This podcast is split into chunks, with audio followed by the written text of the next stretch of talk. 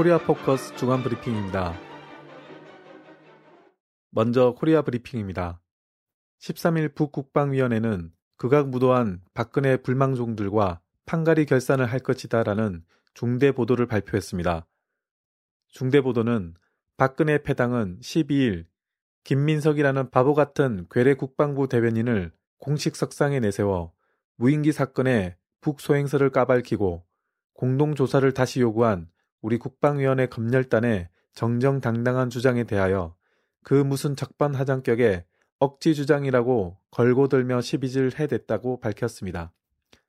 그러면서 우리 군대와 인민은 전대미문의 대결 광풍으로 이 땅을 첨예한 전쟁 국면에로 몰아가고 있는 박근혜 패당이 또다시 저지른 반민족적이고 반평화적이며 반통일적인 망동을 묵과할 수 없는 극단의 도발로 비상사건화 하지 않을 수 없다고 전했습니다.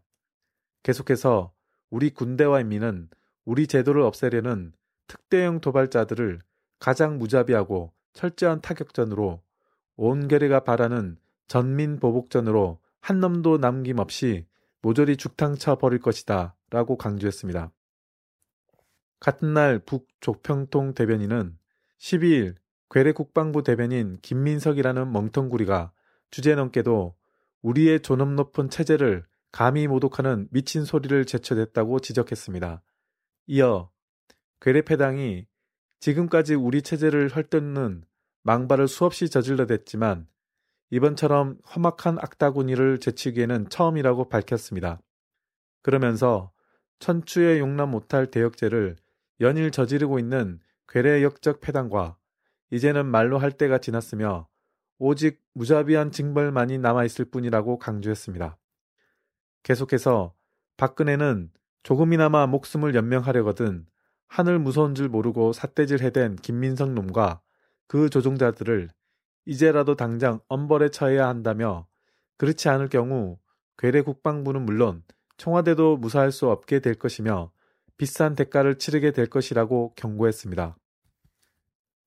제9차 전국예술인대회가 16일에서 17일에 진행됐습니다. 김정은 제1비서는 16일 서한 시대와 혁명 발전의 요구에 맞게 주체적 문학예술의 새로운 전성기를 열어나가자를 참가자들에게 보냈습니다. 김재일 비서는 문학예술 부문이 주저앉아 일떠서지 못하고 있는 근본 원인은 문학예술 부문 지도 일꾼들과 창작가, 예술인들이 당과 수령의 문예 전사로서 영예로운 사명과 본분을 다하려는 사상적 각오와 입장이 투철하지 못한 데 있다며 우리의 창작 지도 일꾼들과 창작가, 예술인들의 사명과 본분은 주체적 문학 예술 발전을 위하여 한몸 바쳐 투쟁함으로써 당과 인민이 바라는 명작들을 더 많이 창작하는 것이라고 강조했습니다. 서한은 명작 폭포로 당의 성군 영도를 받들자 이것이 현식이 문학예술 부문에서 들고 나가야 할 전투적 구호라고 제시했습니다.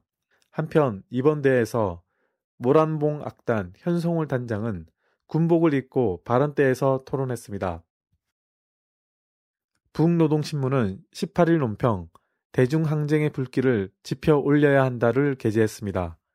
논평은 박근혜 패당은 정치, 경제, 문화 등 남조선의 모든 분야를 미국에 더욱 철저히 내맡기고 있으며 과거의 유신 파쇼 독재 체제를 부활시키면서 인민들이 피로써 쟁취한 민주화의 초보적인 성과마저 깡그리 말살하고 있다고 지적했습니다. 이어 남조선의 처참한 현실은 광주 인민 봉기가 일어나던 당시의 상황과 조금도 다를 바 없으며 각계 진보 세력의 각성과 단호한 대응을 요구하고 있다고 밝혔습니다. 계속해서 대중적인 반정부 항쟁에 총걸기에 나설 때만이 미국의 식민지 지배와 박근혜 패당의 반역적 악정을 짚으실 수 있으며 자주 민주, 통일에 대한 염원도 실현할 수 있다며 다가오는 지방자치제 선거에서 극악한 살인마 박근혜 패당에게 수치스러운 참패를 안김으로써 반역 정권을 파면의 구렁텅이로 몰아넣어야 한다고 강조했습니다. 18일 노동신문은 13일 발생한 평양시 평천구역의 살림집 붕괴 사고에 대해 관계부문 책임 일꾼들이 현장을 찾아 유족들을 만나 위로의 뜻을 표하고 평양 시민들에게 공개 사과한 사실을 보도했습니다. 최부일 인민보안부장은 이번 사건의 책임은 우리 당의 인민사랑의 정치를 잘 받들지 못한 자신에게 있다며 인민들 앞에 지은 이 죄는 무엇으로도 보상할 수 없으며 용서받을 수 없다고 거듭 사과했습니다. 평천구역 당위원회 김영식 책임비서는 사고 현장에서 피해자들 직접 목격하면서 가슴이 통째로 무너져 내리는 것 같았다며 당에서 그토록 아끼고 사랑하는 인민들의 귀중한 생명을 지켜주지 못한 자책감으로 하여 머리를 들 수 없다고 말했습니다. 김숙일 평양시당위원회 책임비서는 김정은 제1비서가 이번 사고에 대하여 보고받으시고 너무도 가슴이 아프시어 밤을 지새우시며 당과 국가, 군대의 책임 일꾼들이 만사를 제쳐놓고 사고 현장에 나가 구조 전투를 지휘하도록 하시었을 뿐 아니라 피해를 하루빨리 가시도록 구체적인 가르치심을 주신 데 대하여 전했습니다. 이어서 남코리아 브리핑입니다. 17일 민주노총, 참여연대 등 500여 개 단체로 구성된 세월호 참사 대응 각계 원탁회의 주체로 오후 6시 청계광장에서 세월호 희생자 추모, 민주주의 회복을 위한 국민 촛불 대회가 3만여 명이 참가한 가운데 개최됐습니다. 이날 참가자들은 세월호 참사 희생자들을 추모하는 한편 실종자들에 대한 신속한 구조 수색과 사고 진상 규명, 특별법 제정 등을 촉구했습니다. 한편 이날 오후 2시 서울 서대문구 독립공원에서 3천여 명의 교사가 참석한 가운데 전국 교사 대회가 열려 전국의 교사들이 세월호 사고로 희생당한 학생과 교사를 추모하고 철저한 진상규명과 총체적 무능을 드러낸 정부를 규탄하는 목소리를 높였습니다. 또 세월호 참사로 자녀를 잃은 단원고 부모들을 위로하기 위해 전국의 어머니들이 만든 엄마의 노란 손수건 회원 50여 명은 이날 오후 4시 청계광장에서 집회를 여는 등 세월호 참사에 대한 정부 책임을 묻는 집회와 시위가 확산되고 있습니다. 세월호 참사와 관련해 연세대 교수 131명을 필두로 경희대, 서울대, 덕성여대와 해외 학자 천여 명이 동참하는 등 시국 선언이 이어지고 있습니다. 또 13일에는 43명의 교사들이 사람의 생명보다 이윤을 앞세우는 자본의 탐욕을 저지하고 무능과 무책임, 기만과 교만이 가득 찬 박근혜 정권의 퇴진을 요구하는 운동에 나설 것이라고 청와대 홈페이지 게시판에 실명으로 선언을 진행했습니다. 14일 교육부는 전국 시도교육청에 공문을 보내 해당 글을 올린 교사 43명 전원에 대한 징계 절차에 착수할 것을 지시해 논란이 되고 있습니다. 새정치민주연합 김영춘 후보가 16일 전격 사퇴함으로써 무소속 오거돈 후보가 부산시장 야권 단일 후보가 됐습니다. 이로써 부산시장 선거는 무소속 오거돈 후보와 새누리당 서병수 후보의 양자 대결로 압축되었습니다. 오거돈 후보는 오늘 단일화는 부산의 20년 일당 독재 체제를 뛰어넘어 새로운 시민의 시대를 여는 역사적 출발점이라며 반드시 승리해 시민의 뜻을 받들어 부산을 발전시키겠다고 지지를 호소했습니다. 한편 최근 여론조사에서 양자 대결 시 무소속 오거돈 후보가 새누리당 서병수 후보를 오차 범위 내에 약간 앞서는 것으로 조사됐습니다. 또 같은 날 통합진보당 이영순 울산시장 후보가 무능정부 심판을 위해 미끄럼이 되겠다며 전격 사퇴했습니다. 이로써 울산시장 선거에서 새정치연합 이상범 후보와 정의당 조승수 후보 사이에 단일화가 더욱 탄력을 받게 되어 부산에 이어 울산에서도 야권 단일화 바람이 불고 있습니다. 미 국가정보국장 제임스 클래퍼가 13일 남코리아를 비공개 방문했습니다. 클래퍼는 이날 오후 김관진 국방장관을 만나 북의 4차 핵시험 움직임을 포함한 북동향과 양국 간의 정보 교류 등에 대한 의견을 교환했으며 또 정보원과 청와대 관계자들과 비공개 면담을 가졌습니다. 국방부 관계자는 이에 대해 정보기관의 활동에 대해서는 확인해 주지 않는 것이 원칙이라며 구체적인 언급을 피했습니다. 국가정보국은 중앙정보국, 연방수사국, 국가안전보장국, 국방정보국, 국가정찰처 등 16개 정보기관을 총괄하는 미국의 최고 정보기관입니다. 14일 청계산에서 발견된 야외 화장실 문짝을 무인기로 오인하는 소동이 있었습니다. 합동참모본부 관계자는 무인기 신고를 받고 현장에 출동해 직접 확인한 결과 부서진 문짝으로 결론 났다. FRP 소재의 문짝이다라며 군이 추정하기에는 문짝이 아주 가벼워서 날아다닐 수 있는 건데 날다가 암벽 사이에 교묘한 각도의 자리를 잡았다. 그 지역은 사람이 접근하기 어려운 곳인데 사진 찍는 각도에서는 비행기로 오인할 수 있다고 발표했습니다. KBS 노동조합은 16일 기자회견을 열고 육사 지방선거를 앞두고 매우 민감한 파장을 낳을 수 있는 서울 지하철 사고를 키워서 보도하라는 지시가 윗선에서 내려갔다며 실제 관련 뉴스가 확대 재생산돼 연일 톱뉴스로 보도됐다고 밝혔습니다.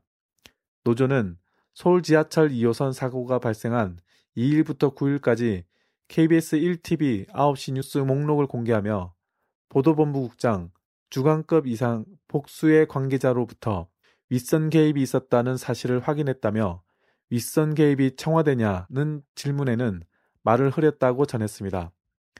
이러한 보도 형태에 대해 노조는 KBS 뉴스가 보인 형태는 지하철 사고 관련 보도를 어떻게든 여권에게 유리하도록 보도하려 한 의도를 드러내고 있다고 분석했습니다. 끝으로 국제 브리핑입니다. 우크라이나 동부 위계주가 독립을 선포했습니다. 우크라이나 동부의 도네츠크주와 루간스크주 분리 독립 민병대 세력이 주민투표 결과에 따라 12일 독립을 선언함과 함께 러시아 연방에 편입을 요청했습니다. 또 루간스크주도 뒤이어 독립을 선포했습니다. 루간스크주 민선주지사 발레리 볼로토프는 이날 집회에서 우리는 키예프 쿠데타 세력의 전횡과 유혈 독재, 파시즘, 민족주의로부터 자유로운 독자의 길, 법치의 길을 선택했다고 강조했습니다. 한편 도네츠크주와 르간스크주에서는 분리 독립을 묻는 주민 투표에서 도네츠크주에서는 투표자의 89%, 르간스크주에서는 96.2%가 독립을 지지한 것으로 집계됐습니다. 아베 신조 일본 총리가 15일 오후 헌법 해석 변경을 통한 집단적 자위권 행사 추진 방향을 발표했습니다.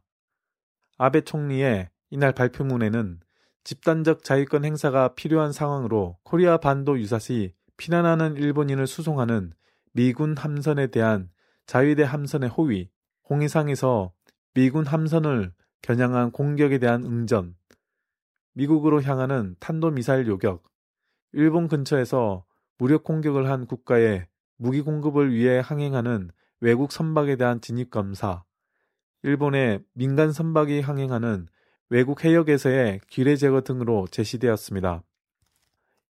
익낙 친나와 총리가 축출된 이후 태국 군부가 15일 처음으로 군 개입을 밝혔습니다. 태국 군부 실세인 브라윳 짜노차 태국 육군 참모총장은 이날 성명을 통해 양측 시위대에 전한다며 폭력과 살상용 무기로 무고한 민간인들을 위협하는 일이 지속되면 태국 평화와 질서를 회복시키기 위해 군부가 개입할 것이라고 경고했습니다. 태국 군부는 친정부, 반정부 시위대 양측 간 첨예한 갈등으로 인해 사상자가 속출하면 언제든지 개입할 수 있음을 분명히 해 익락 실각 이후 줄곧 관망만 해오던 군부가 개입을 시사했습니다. 태국 헌법에 따르면 군사령관은 소요 사태나 전쟁 발생 때 특정 지역에 계엄령을 선포할 수 있는 권한이 있습니다.